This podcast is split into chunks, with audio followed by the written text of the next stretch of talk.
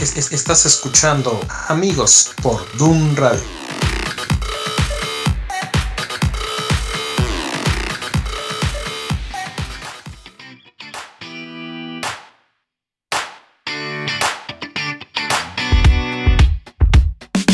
Got up before the alarm. Sunlight replacing the stars. Finding my phone in the dark. Putting my life on restart. So many places to go. Asking what's best, I don't know. Each hour's an hour you make. So I know it's gonna be strange. One more day. I believe, I believe, I believe that it's gonna be all okay with you.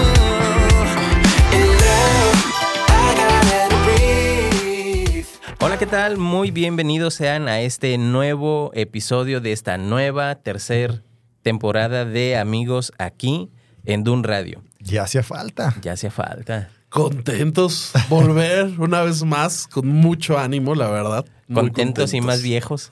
Más viejos, casi dos años más viejos. No inventes, dos años pasaron desde la última temporada. Yo creo, que, sí.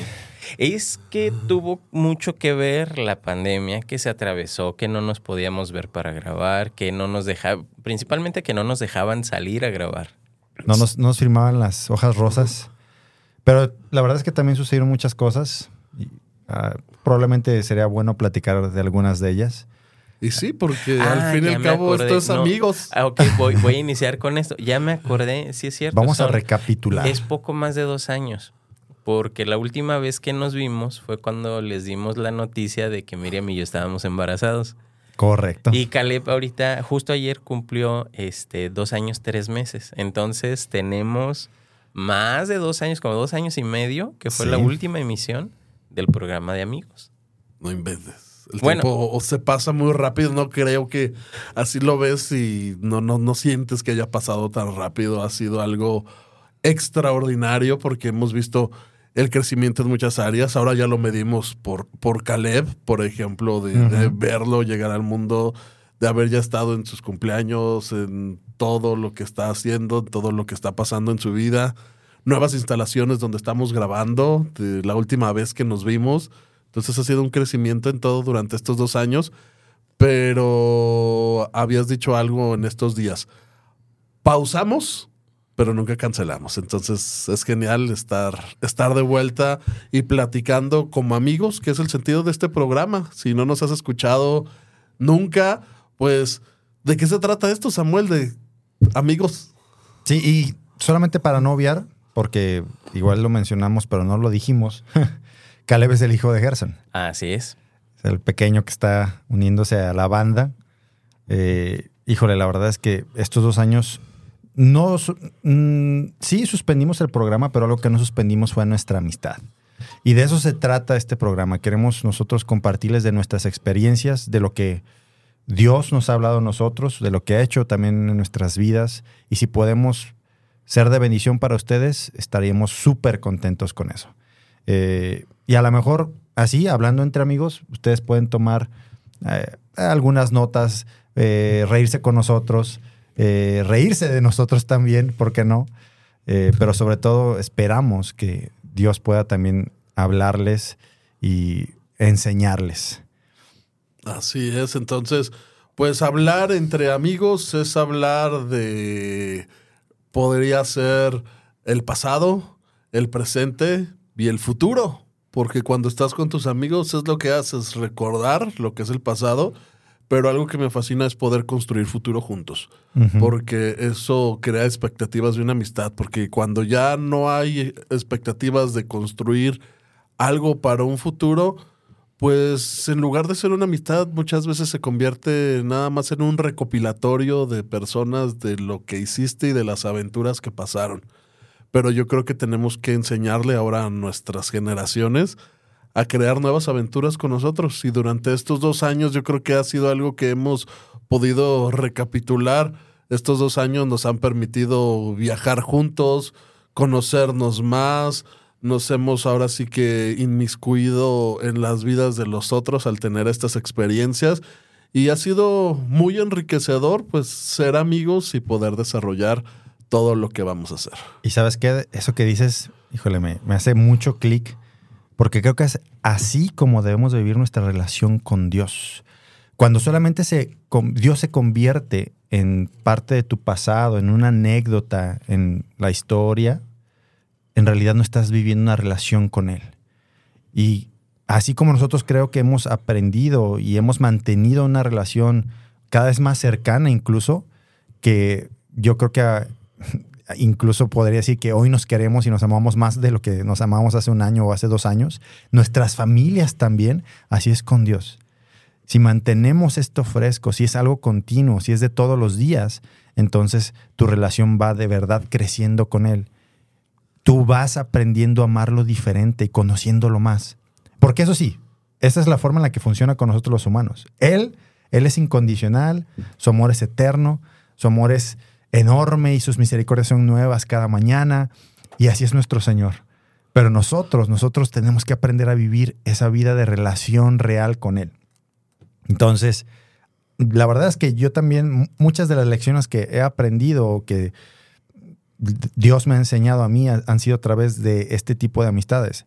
Y obviamente de amistades con ustedes precisamente. De cómo es nuestra relación, de cómo construimos nuestra relación cada día y de cómo somos amigos eh, de una forma real manteniendo nuestra relación. De la misma forma en la que muchas veces se puede usar el ejemplo del matrimonio, porque obviamente pues, es muy evidente que Dios habla del matrimonio en la Biblia como una relación similar a la de Dios y nosotros como su iglesia. Creo que también podemos hacer ese, esa comparación en la amistad eh, y de cómo se forma una relación de amistad y de confianza que eh, podamos extrapolar y, y aplicar también a nuestra relación con Dios. Así es.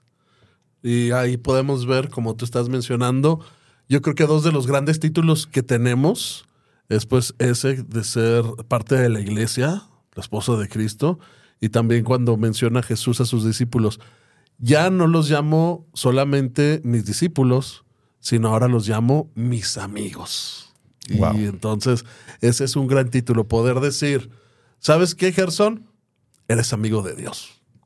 Oh, eso es algo que, que te vuela la tapa de los sesos y pues es algo que debemos fomentar, porque la amistad es poderle platicar, poderte reír, poder ser vulnerable y poder llorar y pues entre nosotros lo hemos hecho y pues qué mejor también que hacerlo delante de Dios, con esa primera amistad y la más importante que tenemos. Wow, sí.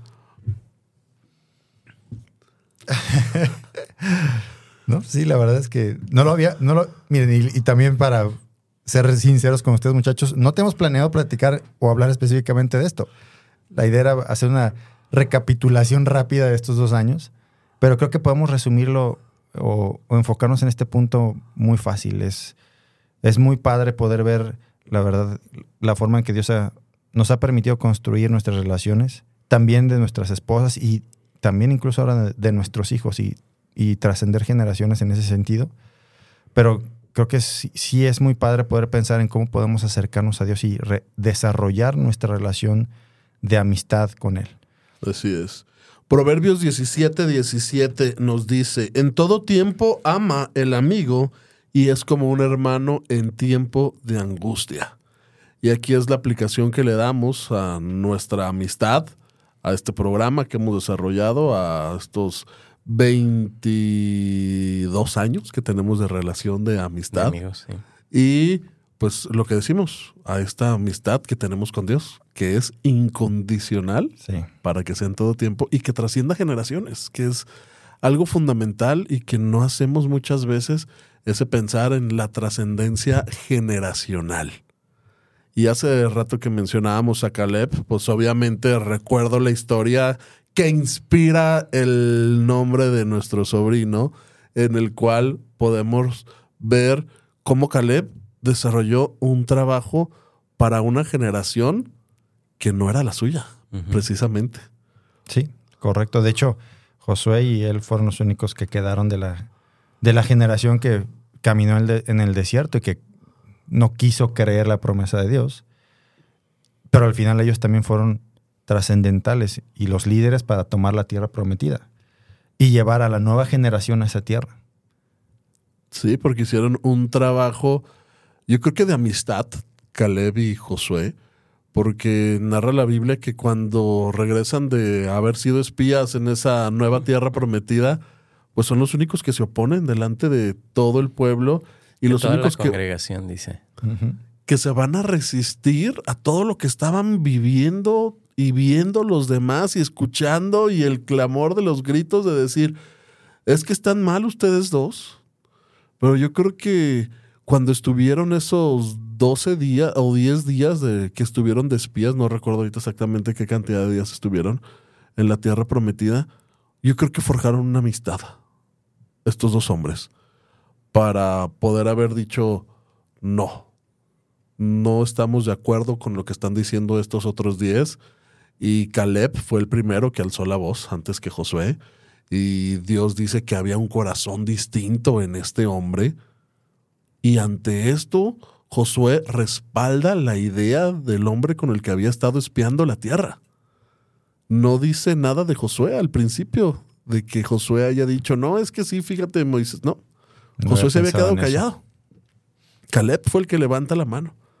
Y Caleb empieza a decir, y Josué dijo, sí, yo estuve con este hombre y me lo imagino forjando una amistad durante 40 años para trascender algo generacional. Y sobre todo cuando Dios les dice a través de Moisés que los únicos dos que iban a entrar iban a ser ellos.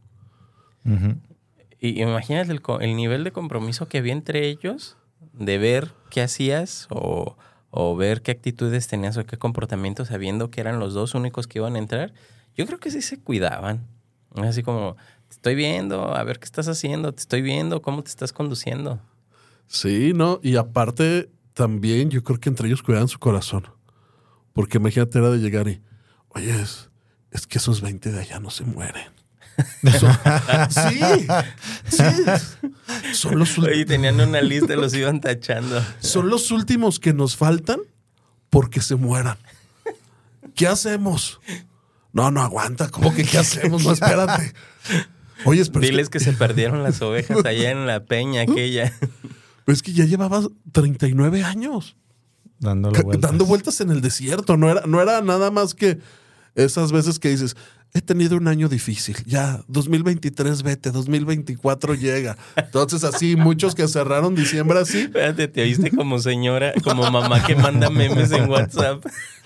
como la tía que te manda los memes de Piolín en el, Ándale. en el WhatsApp. saludos a todas las tías. Bueno, no, no tengo ninguna tía que, que me mande saludos de WhatsApp de, de Piolín. Pero si era, oyes, 39 años dando vueltas en un desierto, si era una necesidad de haber tenido un amigo con el cual haber platicado todo esto. Oh, y, y a lo mejor no solamente ellos, ¿no? A lo mejor la nueva generación. Oye, pues ya cuándo vamos a ir, pues. ¿Ya cuándo? ¿Cuándo nos toca entrar? Eh, y ellos sabían que tenían que esperar que solamente iban a entrar los, la nueva generación. Eh, también era guiar a, esa, a esos nuevos integrantes del pueblo, a esos chavos, a esa nueva generación, a los jóvenes, y decirles tengan paciencia, ya vamos, ok, ya en un tiempo más, quizás no deci- decirles que faltan tres en la lista, pero Yo también digo que sí, yo digo que sí. Yo creo que sí les ¿no? estaban echando el ojo. No, y luego aparte, eran las no dice que las familias hayan entrado de ellos, sus padres, sus abuelos, sus primos. No. Que seguramente no, porque No. se entiende que ellos dos fueron los únicos. De 20 para arriba nadie. No, exacto. No manches. Es que imagínate tú esperar a que se mueran tus familiares para saber que vas a que Dios va a cumplir la promesa, promesa. que les dio. Ahí está canijo. No, sí. Es, es- es difícil. No, y te hablo también de esa gran amistad que yo creo tuvieron que haber forjado para de, de este corroborar lo que dice aquí Proverbios. En todo tiempo ama el amigo y aún en los tiempos de angustia. Que seguramente pasaron muchos en 40 años. 40 años en el desierto. Cuando uno tiene meses complicados y dices, no, no, no puedo. Y me encanta que Caleb, con sus generaciones, después de haber estado 45 años en el desierto, porque dice que pasaron los 40, entran a la tierra prometida, pasan otros 5 años estando ahí conquistando ciudades y todo, y, y va y le dice, Josué, acuérdate, Dios me dio una tía que la que yo quisiera. Ah, sí es cierto. Y va con su familia, con sus hijos, con sus sobrinos, a conquistar lo que estaba pasando, porque se presenta y le dice, oyes, aquí me presento yo con mi tribu y queremos la ciudad de Hebrón. Allá la de la torre, la de que está allá. La complicada, la difícil, la que nadie se atreve a tomar, Pero la de la vista bonita, Eh, eh, pero la que tiene la mejor vista. de donde fluyen manantiales. ya me vi poniendo mi cabaña de descanso ahí. Y con 85 años va y lo hace el compa. Y cuando le dice, es que me siento como, como cuando salimos con el mismo vigor, con la misma fuerza. No, aquí a nosotros ya nos salieron canas. Ya, ya Dos no, años, muchas canas. Demasiadas. Ya ocupó un corte de cabello. Gracias a Dios que no estamos grabando, nada más a, a radio, no a tele. Pero si no, ya estaría terrible aquí.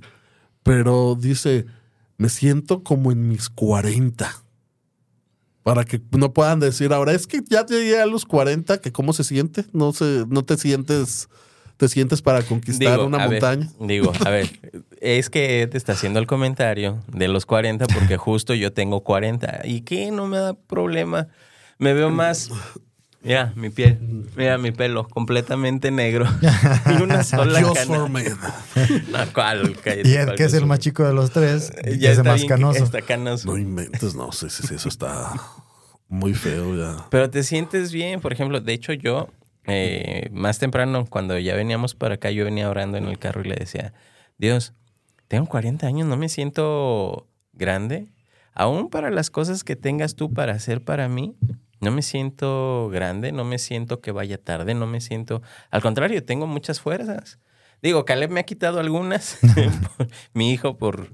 Hijo, mano, es tremendo, pero... Pero de ahí más me siento bien. Yo creo, ah, y venía pensando justo cuando, este pasaje cuando Caleb dice, Caleb de la Biblia dice, eh, me siento como en mis 40. Mm, Pensando que yo pueda vivir 80 años, digo, voy a la mitad. Todavía tengo un montón de cosas por hacer. No me frustro, no me, no me siento, no me siento que haya pasado un que ya haya pasado mi tiempo, no en realidad. No, y que sabes lo que no supiste los primeros 40 años de tu vida. Sí, sí, ya toman, toman más mejores decisiones. Por ejemplo, hay un chavo que trabaja conmigo en otro proyecto, este Luis, que a veces llega con ese ímpetu, pues tiene 22 años, o sea, le doblo la edad. Tiene 22 años, creo, y llega ahí, oye, ¿qué vamos a hacer? Y que no sé qué, y que quién sabe qué, y que aquí, que allá, y que no. Yo nada más lo escucho y dije, ah, caray, me acuerdo cuando yo estaba así. y, y- y le dices, oye, no, por esto y esto y esto, este, primero hace esto, después cumple aquello, luego esto, y, y funciona. Y dices, órale, qué chido. Sí. Ya la experiencia que tienes de haber De haber vivido. recorrido. Pero siento que estamos también en una etapa muy chida en el sentido de que estamos siendo como una generación puente. Porque todavía hay gente mayor que nosotros que estamos tomando esa experiencia y que decimos, bueno, están adelante de nosotros todavía generaciones que están en sus 60, que están, que están bien, que están todavía en plenitud de facultades. Y tomas lo de ellos y tomas también de los que están jóvenes y convives y estás. Yo de pronto estoy con los jóvenes en la iglesia trabajando y yo me siento como uno de ellos. Y digo, "Ah, yo estoy igual que estos. Aunque ellos digan, ay, este viejito que hace aquí. Sí, no, porque si cuando nosotros veíamos a alguien a los 18 de a 25, la loda. este ya decíamos, este ya, ya, ¿no? Pero pues yo digo, la verdad no me siento diferente, sino como decía Caleb, con todo el vigor. Sí, y la verdad que eso es- está muy padre.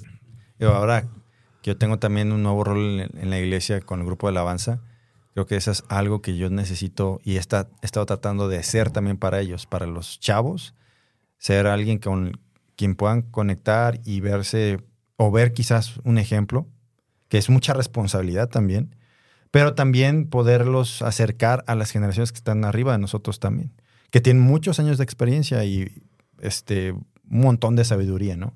Y que ellos se puedan sentir también parte de esta congregación y que no, no haya una división generacional, que es complicado, la verdad, porque pues naturalmente procuramos estar o nos sentimos más a gusto con gente que es más o menos de nuestra edad, ¿no? Tenemos más cosas en común, podemos decirlo así. Pero si ellos pueden acercarse de forma fácil o con libertad a, a otras generaciones, entonces creo que eso puede be- beneficiar a todos. Los, los mayores se pueden beneficiar de la fuerza de los chavos, de, de su brío, de sus ganas ¿no? y, y su ímpetu. Y los chavos de la sabiduría de los mayores. Sí. Y si podemos lograr eso en nuestras iglesias, híjole. Yo creo, que, yo creo que el punto, el punto es dejar que ellos tengan el ímpetu y el entusiasmo que tienen por ser jóvenes, pero nosotros ya con un poco más de experiencia por lo que hemos vivido, darles la dirección correcta para que no cometan los errores que nosotros cometimos. Sí. Que el ímpetu lo, lo apliquen bien de tal manera que sean más productivos de lo que fuimos nosotros. Porque pues, realmente, si volteas para atrás y dices, ay, jales, si yo no hubiera hecho estas cosas en tal tiempo, semanas, meses, a lo mejor un par de años, ¿dónde estaría? ¿Qué estaría haciendo ahorita? Pero no hubo quien nos disipulara o no hubo quien nos, nos, nos diera esa dirección como lo estamos pensando nosotros para las personas que están colaborando con nosotros en la iglesia, en el trabajo, en cualquier lugar en el que estemos.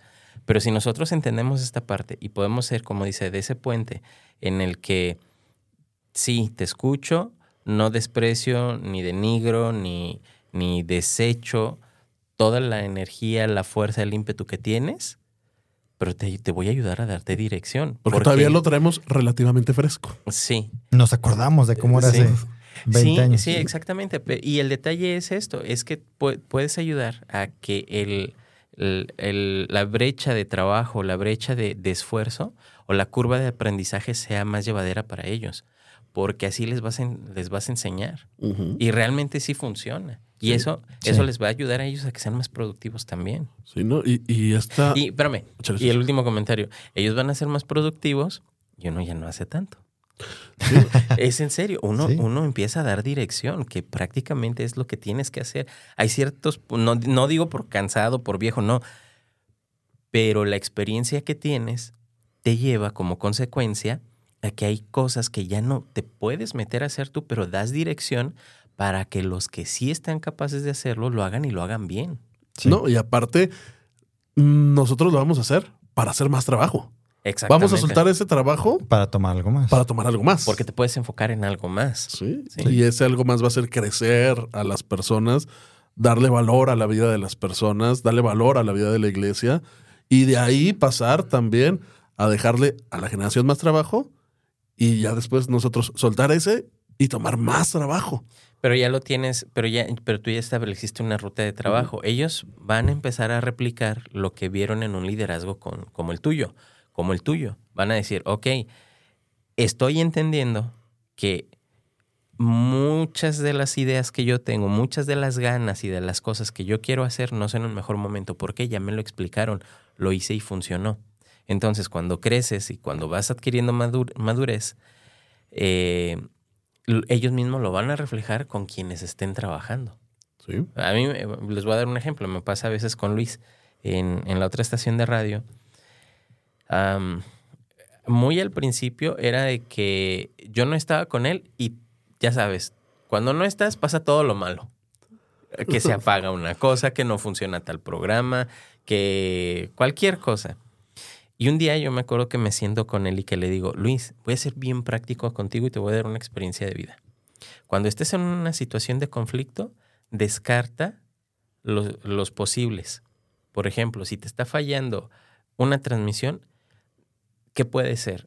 Tal cosa, no, no es. Ah, ok, descártala. Tal cosa no es. Y así vas a llegar a la raíz del problema. Ah, sí es cierto, tienes razón.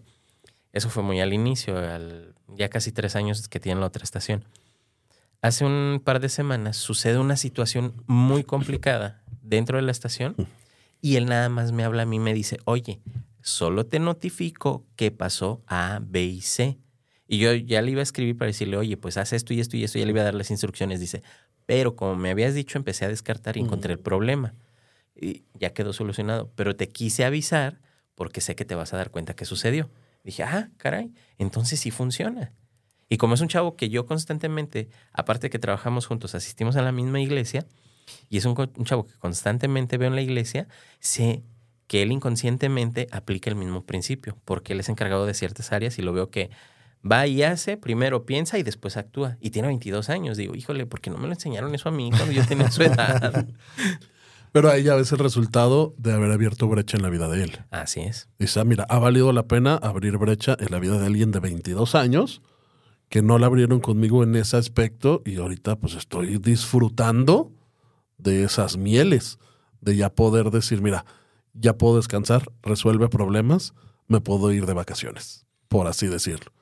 Hace un año que nos fuimos de vacaciones, No de fue tan pronto placentero. no fue tan placentero y ya Luisito, oye Luisito, ya todos le hablábamos, déjanos descansar, estamos Ay. de vacaciones juntos, pero es una gran responsabilidad y también porque hemos aprendido algunas cosas de cómo hacerlas y no hacerlas de los que estuvieron antes que nosotros.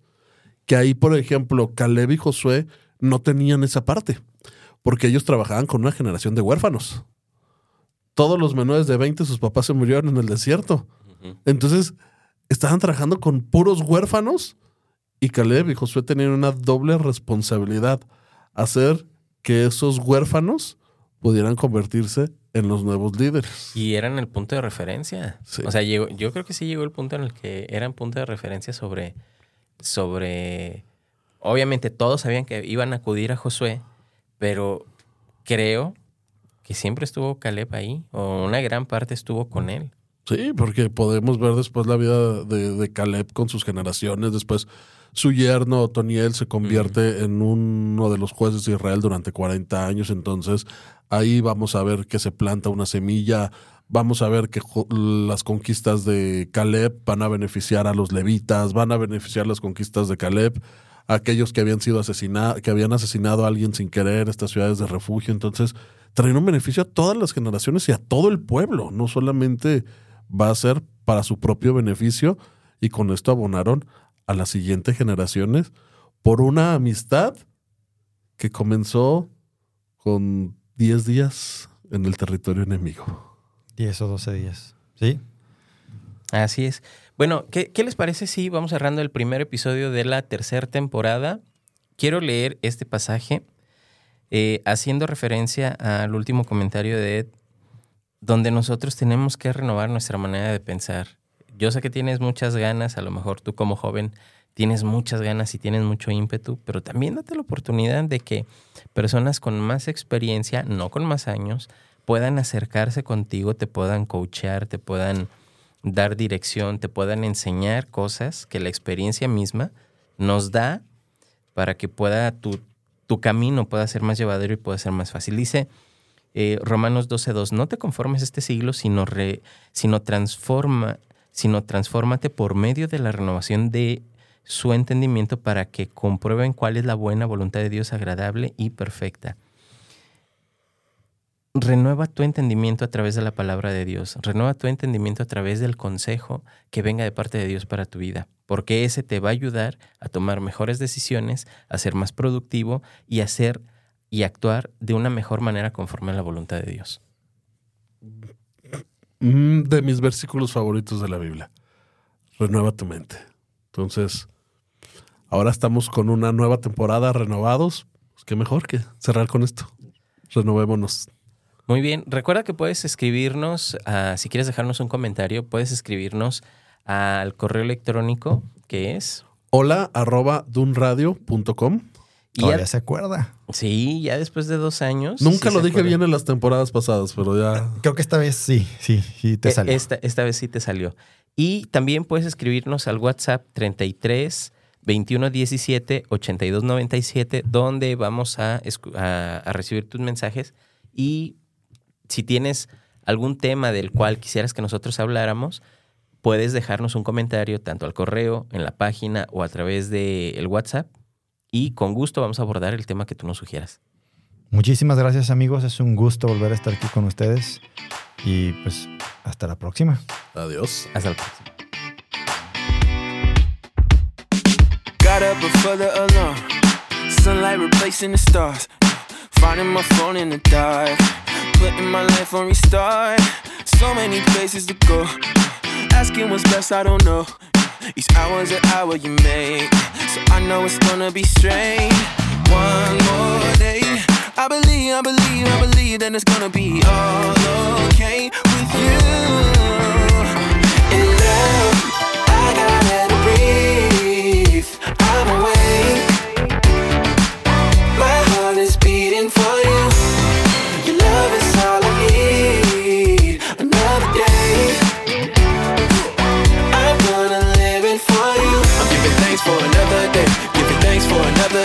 Thank you for one more day. I'm giving thanks for another day. Giving thanks for another day.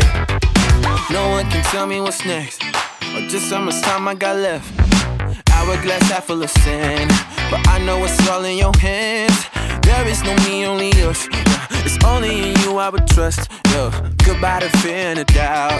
Hello to your love reaching out. Like one more day.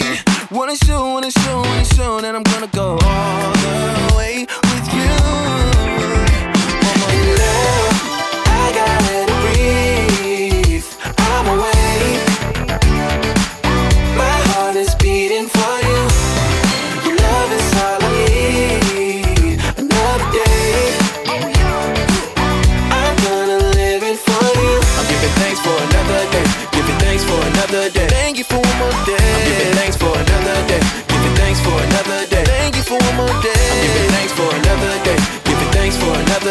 you for one more day. I'm giving thanks for another day. Giving thanks for another day.